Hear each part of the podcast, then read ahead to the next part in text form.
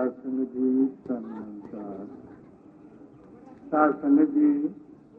ਸੰਸਾਰ ਵਿੱਚ ਬੜੇ ਬੜੇ ਲੈਕਚਰ ਵੀ ਸੁਣਦੇ ਹੋ ਬੜੇ ਬੜੇ ਭਜਨ ਕੀਰਤਨ ਵੀ ਸੁਣਦੇ ਹੋ ਬੜੀਆਂ ਬੜੀਆਂ ਹੋਰ ਸਪੀਚਾਂ ਵੀ ਸੁਣਦੇ ਹੋ।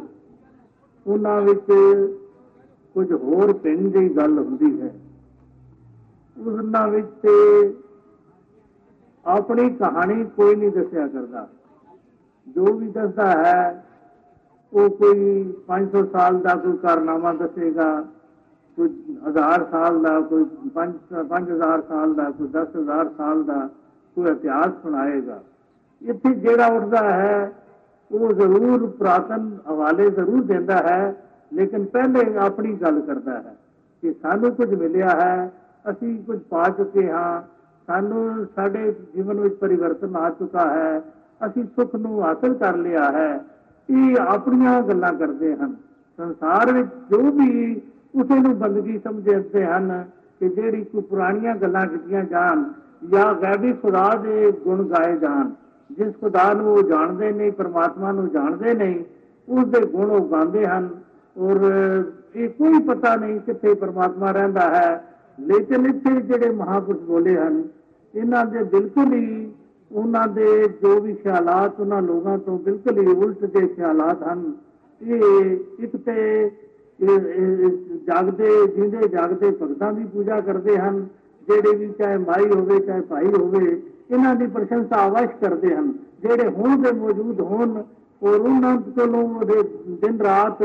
ਗੁਣ ਲੈ ਰਹੇ ਹਨ ਉਹਨਾਂ ਕੋਲੋਂ ਹਰ ਕਿਸਮ ਦੇ ਉਹ ਗੁਣ ਸਿੱਖ ਰਹੇ ਹਨ ਇਸ ਕਰਕੇ ਇਹਨਾਂ ਭਗਤਾਂ ਦੀ ਵੀ ਮਹਿਮਾ ਕਰਦੇ ਹਨ ਔਰ ਨਾਲ ਨਾਲ ਇਸ ਪਾਰ ਬ੍ਰਹਮ ਪਰਮਾਤਮਾ ਨਿਰਾਕਾਰ ਜੋ ਅੰਗ ਸੰਗ ਮੌਜੂਦ ਹੈ ਜੋ ਇਹਨਾਂ ਨੇ ਜਾਣ ਲਿਆ ਹੈ ਇਸ ਦੀ ਮਹਿਮਾ ਵੀ ਕਰਦੇ ਹਨ ਤੇ ਅੱਜ ਦਾ ਜੋ ਵੀ ਇਹਨਾਂ ਨੂੰ ਜੀਵਨ ਵਿੱਚ ਪਰਿਵਰਤਨ ਲਗਾ ਹੈ ਜੋ ਖੁਸ਼ਹਾਲੀ ਆਈ ਹੈ ਜੋ ਸੰਸਾਰ ਤੋਂ ਵੱਖਰਾਪਨ ਜਾਪਿਆ ਹੈ ਉਹ ਵੀ ਅੱਜ ਬਿਆਨ ਕਰਦੇ ਹਨ ਇਹ ਸਭ ਹੀ ਆਪਣੀਆਂ ਕਹਾਣੀਆਂ ਬਿਆਨ ਕਰ ਰਹੇ ਹਨ ਇਹ ਕੋਈ ਪੁਰਾਣੀਆਂ ਕਹਾਣੀਆਂ ਨਹੀਂ ਹਮੇਸ਼ਾ ਆਪਣੀ ਚਿੱਠੀ ਕੋਈ ਆਵੇ ਉਹਦਾ ਹਰ ਕੋਈ ਮਤਲਬ ਸਮਝ ਆਉਂਦਾ ਹੈ ਤੋ ਇੱਥੇ ਗੁਰਮੁਖਾਂ ਦੇ ਇਹ ਬਚਨ ਜਿਹੜੇ ਹਨ ਸੰਸਾਰ ਤੋਂ ਬੜੇ ਭਿੰਨ ਹੋਇਆ ਕਰਦੇ ਹਨ ਔਰ ਇਹਨਾਂ ਦੀ ਕਹਿਣੀ ਔਰ ਕਰਨੀ ਇੱਕੋ ਜਿਹੀ ਹੋਇਆ ਕਰਦੀ ਹੈ ਤੋ ਇਹ ਤੁਸੀਂ ਆਪ ਹੀ ਸੰਗਤ ਵਿੱਚ ਆ ਕੇ ਹੀ ਇਹ ਨਜ਼ਾਰਾ ਪਤਾ ਲੱਗਦਾ ਹੈ ਕਿ ਕਿਸ ਤਰ੍ਹਾਂ ਆਪਣੀਆਂ ਗੱਲਾਂ ਕੁਝ ਹੋਰ ਹੋਇਆ ਕਰਦੀਆਂ ਹਨ ਕਿਸੇ ਦੀਆਂ ਗੱਲਾਂ ਜਿਹੜੀਆਂ ਕਈਆਂ ਕੁਝ ਹੋਰ ਹੋਇਆ ਕਰਦੀਆਂ ਹਨ ਤੋ ਇੱਥੇ ਸਾਰੇ ਭਗਤ ਜਿਤਨੇ ਬੋਲੇ ਹਨ ਤੋ ਹਰ ਕਿਸੇ ਨੇ ਆਪਣੀਆਂ ਹੀ ਕਹਾਣੀਆਂ ਦਸੀਆਂ ਹਨ ਆਪਣੀਆਂ ਹੀ ਗੱਲਾਂ ਦਸੀਆਂ ਹਨ ਅਸੀਂ ਆਪਣੀਆਂ ਗੱਲਾਂ ਤੇ ਇਤਬਾਰ ਕਰਦੇ ਹਾਂ ਅਸੀਂ ਅੱਜ ਦੇ ਜ਼ਮਾਨੇ ਵਿੱਚ ਆਏ ਹਾਂ ਤੇ ਅੱਜ ਦੇ ਜ਼ਮਾਨੇ ਤੇ ਹੀ ਸਾਡਾ ਕੰਮ ਜਿਹੜਾ ਹੈ ਚੱਲ ਸਕਦਾ ਹੈ ਜੇ ਸਾਨੂੰ ਅੱਜ ਭੁੱਖ ਲੱਗੀ ਹੈ ਤੇ ਅੱਜ ਦੀ ਕਣਕ ਅੱਜ ਦਾ ਆਟਾ ਹੀ ਸਾਨੂੰ ਭੁੱਖ ਉਤਾਰ ਸਕਦਾ ਹੈ ਜੇ ਅਸੀਂ ਕਹੀਏ ਕਿ 500 ਸਾਲ ਪਹਿਲੇ ਜਾਂ ਸਾਲ ਹੀ ਪਹਿਲੇ ਦਾ ਜਾਂ 200 2 ਸਾਲ ਪਹਿਲੇ ਜਿਹੜੀ ਕਣਕ ਪਹਿਲੇ ਬੀਜੀ ਗਈ ਸੀ ਫਿਰ ਖਤਮ ਹੀ ਹੋ ਗਈ ਉਸ ਨੂੰ ਸਾਨੂੰ ਆਟਾ ਅੱਜ ਅਸੀਂ ਖਾਣ ਵਾਸਤੇ ਮਿਲੇਗਾ ਉਹ ਵੀ ਨਾਮੁਮਕਿਨ ਹੈ ਤੇ ਅੱਜ ਤੋਂ ਕੋਈ 2 ਸਾਲ ਬਾਅਦ ਦਾ ਅਸੀਂ ਧਿਆਨ ਰੱਖੀਏ ਕਿ 2 ਸਾਲ ਬਾਅਦ ਕਣਕ ਜੰਮੇਗੀ ਤੇ ਉਸ ਨਾਲ ਅੱਜ ਅਸੀਂ ਰੱਜ ਜਾਵਾਂਗੇ ਉਸ ਨਾਲ ਵੀ ਇਹ ਸਾਡਾ ਰਾਜ ਨਹੀਂ ਹੋ ਸਕਦਾ ਰਾਜ ਹੋ ਸਕਦਾ ਹੈ ਤੇ ਅੱਜ ਦੀ ਕਣਕ ਨਾਲ ਹੀ ਹੋ ਸਕਦਾ ਹੈ ਅੱਜ ਦੇ ਆਟੇ ਨਾਲ ਹੋ ਸਕਦਾ ਹੈ ਇਸੇ ਤਰ੍ਹਾਂ ਭਗਤ ਜਿਹੜੇ ਹੁੰਦੇ ਹਨ ਹਮੇਸ਼ਾ ਹਾਜ਼ਰਾ ਵਕਤ ਨੂੰ ਮੰਨਿਆ ਕਰਦੇ ਹਨ ਔਰ ਹਾਜ਼ਰ ਦੇ ਗਾਹਕ ਹੋਇਆ ਕਰਦੇ ਹਨ ਔਰ ਨਗਦ ਨਾਰਾਇਣ ਦਾ ਵੀ ਮਤਲਬ ਇਹ ਹੈ ਕਿ ਨਾਰਾਇਣ ਜਿਹੜੇ ਨਗਦ ਕਰ ਲੈਂਦੇ ਹਨ, ਉਹ ਬਿਲਕੁਲ ਸਾਹਮਣੇ ਜਿਨ੍ਹਾਂ ਨੂੰ ਨਜ਼ਰ ਆਉਂਦਾ ਹੈ, ਤੋਂ ਦੁਨੀਆ ਦੇ ਲੋਕਾਂ ਨੇ ਉਹ ਨਗਦ ਪੈਸੇ ਨੂੰ ਨਗਦ ਨਾਰਾਇਣ ਕਹਿ ਦਿੱਤਾ ਹੈ। ਤੋਂ ਅਸਲ ਵਿੱਚ ਇਹ ਭਗਤਾਂ ਵਾਸਤੇ ਬਣੀ ਗੱਲ ਕਿ ਨਾਰਾਇਣ ਉਹਨਾਂ ਦਾ ਨਗਦ ਹੁੰਦਾ ਹੈ, ਸਾਹਮਣੇ ਹੁੰਦਾ ਹੈ, ਇਸ ਨੂੰ ਕੋਈ ਆਤ ਨਹੀਂ ਹੁੰਦੀ। ਜਿਸ ਤਰ੍ਹਾਂ ਉਹ ਵੀ ਜਿਹੜਾ ਪੈਸਾ ਨਗਦ ਹੋਵੇ, ਉਹ ਕੋਈ ਵੀ ਚੀਜ਼ ਤੁਸੀਂ ਖਰੀਦਣਾ ਚਾਹੋ ਉਸ ਵਿੱਚ ਕੋਈ ਦਿੱਕਤ ਨਹੀਂ ਹੋਇਆ ਕਰਦੀ ਉਹ ਉਸੇ ਵੇਲੇ ਤੁਸੀਂ ਖਰੀਦ ਸਕਦੇ ਹੋ ਪੈਸੇ ਕੋਲ ਪੱਲੇ ਹੋਣ ਤੇ ਹੋਰ ਵੀ ਅਸੀਂ ਕਿਸੇ ਵੀ ਸ਼ੇਪ ਵਿੱਚ ਸਾਡੇ ਕੋਲ ਧਨ ਹੈ ਮਕਾਨ ਦੀ ਸ਼ੇਪ ਵਿੱਚ ਹੈ ਜ਼ਮੀਨ ਦੀ ਸ਼ੇਪ ਵਿੱਚ ਹੈ ਜਾਂ ਕੱਪੜਿਆਂ ਦੀ ਸ਼ੇਪ ਵਿੱਚ ਹੈ ਜਾਂ ਸੋਨੇ ਦੀ ਸ਼ੇਪ ਵਿੱਚ ਹੈ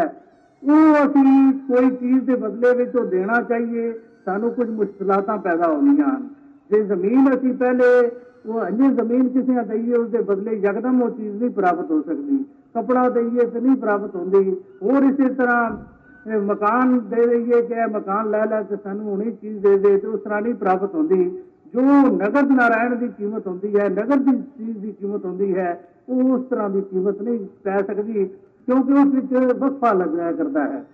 ਇਸੇ ਤਰ੍ਹਾਂ ਇਹ ਭਗਤਾਂ ਦੇ ਕੋਲ ਇਹ ਨਾਰਾਇਣ ਹੀ ਐਸਾ ਨਗਦ ਹੁੰਦਾ ਹੈ ਇਹ ਜਿਸ ਨੂੰ ਹਰ ਜਗ੍ਹਾ ਤੇ ਇਸਤੇਮਾਲ ਕਰ ਸਕਦੇ ਹਨ ਔਰ ਹਰ ਇਹਨਾਂ ਦੀ ਭੁੱਖ ਜਿਹੜੀ ਹੈ ਪੂਰੀ ਹੋ ਸਕਦੀ ਹੈ ਔਰ ਕਿਸੇ ਵੇਲੇ ਵੀ ਇਹ ਸਿੱਕਾ ਜਿਹੜਾ ਹੈ ਖੋਟਾ ਨਹੀਂ ਆ ਸਕਦਾ ਔਰ ਕੋਈ ਕਿਸੇ ਪਰਖ ਵਿੱਚ ਵੀ ਇਹ ਕਿਸੇ ਕਿਸੇ ਜਗ੍ਹਾ ਠੁਕਰਾਇਆ ਨਹੀਂ ਜਾ ਸਕਦਾ ਕਿਉਂਕਿ ਇਹ ਨਾਰਾਇਣ ਐਸਾ ਨਗਦ ਹੈ ਤੋ ਇਸ ਨਾਰਾਇਣ ਨੂੰ ਕੋਈ ਵੀ ਟੁੱਟਲਾ ਨਹੀਂ ਸਕਦਾ ਹੁਣ ਮੈਂ ਜਿਹੜਾ ਇਹ ਧਨ ਪਾਇਆ ਹੈ ਇਹ ਹਰੀ ਨਾਮ ਰੂਪੀ ਧਨ ਪਾਇਆ ਹੈ ਪਹਿਲੇ ਮੈਂ ਹੋਰ ਕੰਨਾਂ ਤੇ ਹੀ ਆਪਣਾ ਭਰੋਸਾ ਰੱਖਿਆ ਹੋਇਆ ਸੀ ਪਹਿਲੇ ਸੰਸਾਰਕ ਧਨ ਜਿਹੜੇ ਹਨ, ਉਹ ਮੈਂ ਉਹਨਾਂ ਦਾ ਵਣਜ ਕਰ ਰਿਹਾ ਸਾਂ, ਉਹਨਾਂ ਨੂੰ ਸੰਚਨ ਕਰ ਰਿਹਾ ਸਾਂ, ਉਹਨਾਂ ਨੂੰ ਮੈਂ ਇਕੱਠਾ ਕਰਨ ਦੀ ਕੋਸ਼ਿਸ਼ ਕਰ ਰਿਹਾ ਸਾਂ। ਲੇਕਿਨ ਹੁਣ ਮੈਂ ਸਤਿਗੁਰੂ ਦੀ ਕਿਰਪਾ ਦੁਆਰਾ ਇਹ ਹਰੀ ਨਾਮ ਰੂਪੀ ਧਨ ਜਿਹੜਾ ਹੈ ਪਾ ਲਿਆ ਹੈ। ਇਸ ਨਾਲ ਕੀ ਹੋਇਆ ਹੈ? ਮੈਂ ਅਚਿੰਤ ਹੋ ਗਿਆ ਹਾਂ ਤੇ ਮੇਰੀ ਸਾਰੀ ਤ੍ਰਿਸ਼ਨਾ ਜਿਹੜੀ ਹੈ ਬੁੱਝ ਗਈ ਹੈ। ਤੇ ਮੇਰੇ ਮੱਥੇ ਦੇ ਲੇਖ ਜਿਹੜੇ ਹਨ, ਉਹ ਐ ਲਿਖੇ ਗਏ ਹਨ, ਮੇਰੀ ਕਿਸਮਤ ਜਾਗ ਪਈ ਹੈ।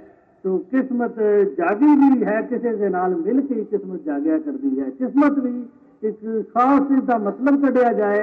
तो किस्मत का मतलब यही होता है, किसी की मत चंगी मिल जाए तो किस्मत वाला बन गया। तो जे किसी की मत बुरी मिल गई तो बदकिस्मत बन गया। तो होर कोई इसका कोई बहुत लंबे चौड़े कोई कहानियाँ नहीं होया कर जे गुरमुखा, महापुरुषों की संगत मिल गई तो साड़ी किस्मत जाग पई। तो जे ਹੋਰ ਸੰਸਾਰ ਵਿੱਚ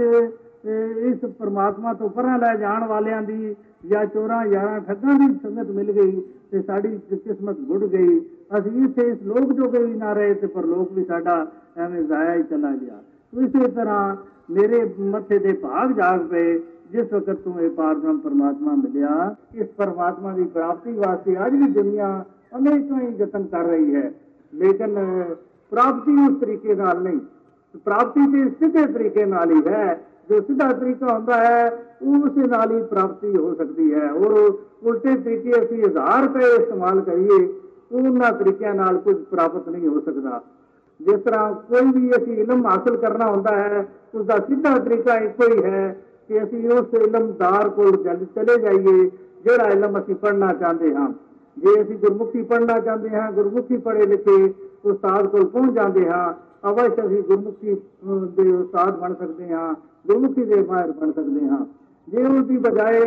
ਅਸੀਂ ਹੋਰ ਤਰੀਕੇ ਅਪਣਾਣੇ ਸ਼ੁਰੂ ਕਰ ਦਈਏ ਗੁਰਮੁਖੀ ਦੀਆਂ ਕਿਤਾਬਾਂ ਹੀ ਤੇ ਢੇਰ ਲਾ ਛੜੀਏ ਘਰ ਵਿੱਚ ਜਾਂ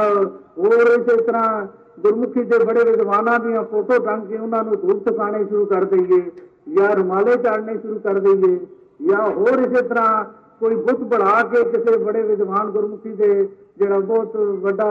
ਫਲਸਫਰ ਹੋਵੇ ਜਾਂ ਪੜਿਆ ਲਿਖਿਆ ਗੁਰਮੁਖੀ ਨੂੰ ਲਿਟਰੇਚਰ ਨੂੰ ਦਾ ਮਾਹਿਰ ਹੋਵੇ ਉਸ ਦੇ ਬੜੀ ਬੁੱਤ ਬਣਾ ਕੇ ਆਦਮ ਕਰਦਾ ਉਸ ਨੂੰ ਹਾਰ ਪਾਣਾ ਸ਼ੁਰੂ ਕਰ ਦਈਏ ਤੇ ਅਸੀਂ ਗੁਰਮੁਖੀ ਸਾਡੇ ਅੰਦਰ ਪ੍ਰਵੇਸ਼ ਕਰ ਜਾਏਗੀ ਨਾਮੁਮਕਿਨ ਗੱਲ ਹੈ ਸਿੱਧਾ ਤਰੀਕਾ ਇਹ ਕੋਈ ਹੈ ਕਿ ਜੇ ਗੁਰਮੁਖੀ ਪੜਿਆ ਮਿਲ ਜਾਵੇ ਉਸ ਕੋਲ ਅਸੀਂ ਜਾਣਾ ਸ਼ੁਰੂ ਕਰਾਂਗੇ ਤੇ ਸਾਨੂੰ ਕੋਈ ਦੇਰ ਨਹੀਂ ਲੱਗ ਸਕਦੀ ਅਸੀਂ ਗੁਰਮੁਖੀ ਪੜ ਜਾਵਾਂਗੇ ਇਸੇ ਤਰ੍ਹਾਂ ਜੋ ਬ੍ਰਹਮ ਗਿਆਨੀ ਸਾਨੂੰ ਮਿਲ ਜਾਂਦਾ ਹੈ ਉਹ ਸਾਨੂੰ ਬ੍ਰਹਮ ਗਿਆਨੀ ਕਰ ਦਿੰਦਾ ਹੈ ਸੋ ਆਪ ਵੀ ਤਨ ਭਾਗੀ ਹੋ ਜਿਨ੍ਹਾਂ ਨੂੰ ਇਹ ਸੱਚੀ ਰਾਸ ਮਿਲੀ ਹੈ ਝੂਠੀਆਂ ਰਾਸਾਂ ਤੇ ਅਸੀਂ ਰੋਜ਼ ਹੀ ਇਕੱਠੀਆਂ ਕਰਦੇ ਰਹਿੰਦੇ ਹਾਂ ਉਹਨਾਂ ਰਾਸਾਂ ਦੀ ਕਦੀ ਵੀ ਪੂਰਤੀ ਨਹੀਂ ਹੋਈ ਔਰ ਨਾ ਹੀ ਕਦੀ ਉਹਨਾਂ ਰਾਸਾਂ ਨਾਲ ਕੋਈ ਰਜਿਆ ਹੈ ਅਜ ਤੱਕ ਦੁਨੀਆ ਵਿੱਚ ਕੋਈ ਵੀ ਅਜ ਤੱਕ ਮਾਇਆ ਨਾਲ ਦੁਨੀਆ ਵਿੱਚ ਕੋਈ ਸ਼ਖਸ ਰੱਜ ਨਹੀਂ ਸਕਿਆ ਇਹ ਜਿਹੜੇ ਵੀ ਰਾਜੇ ਰਜੇ ਦੀ ਆਵਾਜ਼ ਦਿੱਤੀ ਹੈ ਜਿਨ੍ਹਾਂ ਨੇ ਵੀ ਸੰਤੋਖ ਦੀ ਆਵਾਜ਼ ਦਿੱਤੀ ਹੈ ਜਿਨ੍ਹਾਂ ਨੇ ਕਿਹਾ ਹੈ ਕਿ ਸਾਡਾ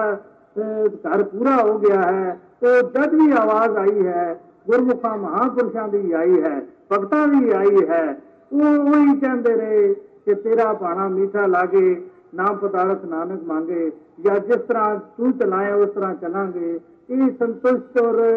ਇਹ ਜੋ ਧਿਆਨ ਇਹ ਐਸਾ ਸੰਤੋਖ ਜਿਹੜਾ ਹੈ ਇਹ ਗੁਰਮੁਖਾਂ ਦੀ ਆਇਆ ਕਰਦਾ ਹੈ ਨਹੀਂ ਤੇ ਸੰਸਾਰ ਤੇ ਹਰ ਵਕਤ ਕਲਪਨਾ ਵਿੱਚ ਹੈ ਜਿਸ ਕੋਲ ਥੋੜੀ ਹੈ ਉਹ ਵੀ ਚਿੰਤਾ ਵਿੱਚ ਹੈ ਬਹੁਤੀ ਵਾਲਾ ਵੀ ਚਿੰਤਾ 'ਚ ਹੈ ਹਰ ਇੱਕ ਹੀ ਚਿੰਤਾ ਵਿੱਚ ਹੀ ਮਰ ਰਿਹਾ ਹੈ ਲੇਕਿਨ ਅਚਿੰਤ ਜਿਹੜੇ ਹਨ ਇਹ ਗੁਰਮੁਖ ਪਿਆਰੇ ਹੀ ਹੋਇਆ ਕਰਦੇ ਹਨ ਇਹ ਗੋਬਿੰਦ ਦੇ ਭਜਨ ਦੇ ਨਿਰਭੈ ਵਪਾਰੀ ਗੁਰਮੁਖ ਪਿਆਰੇ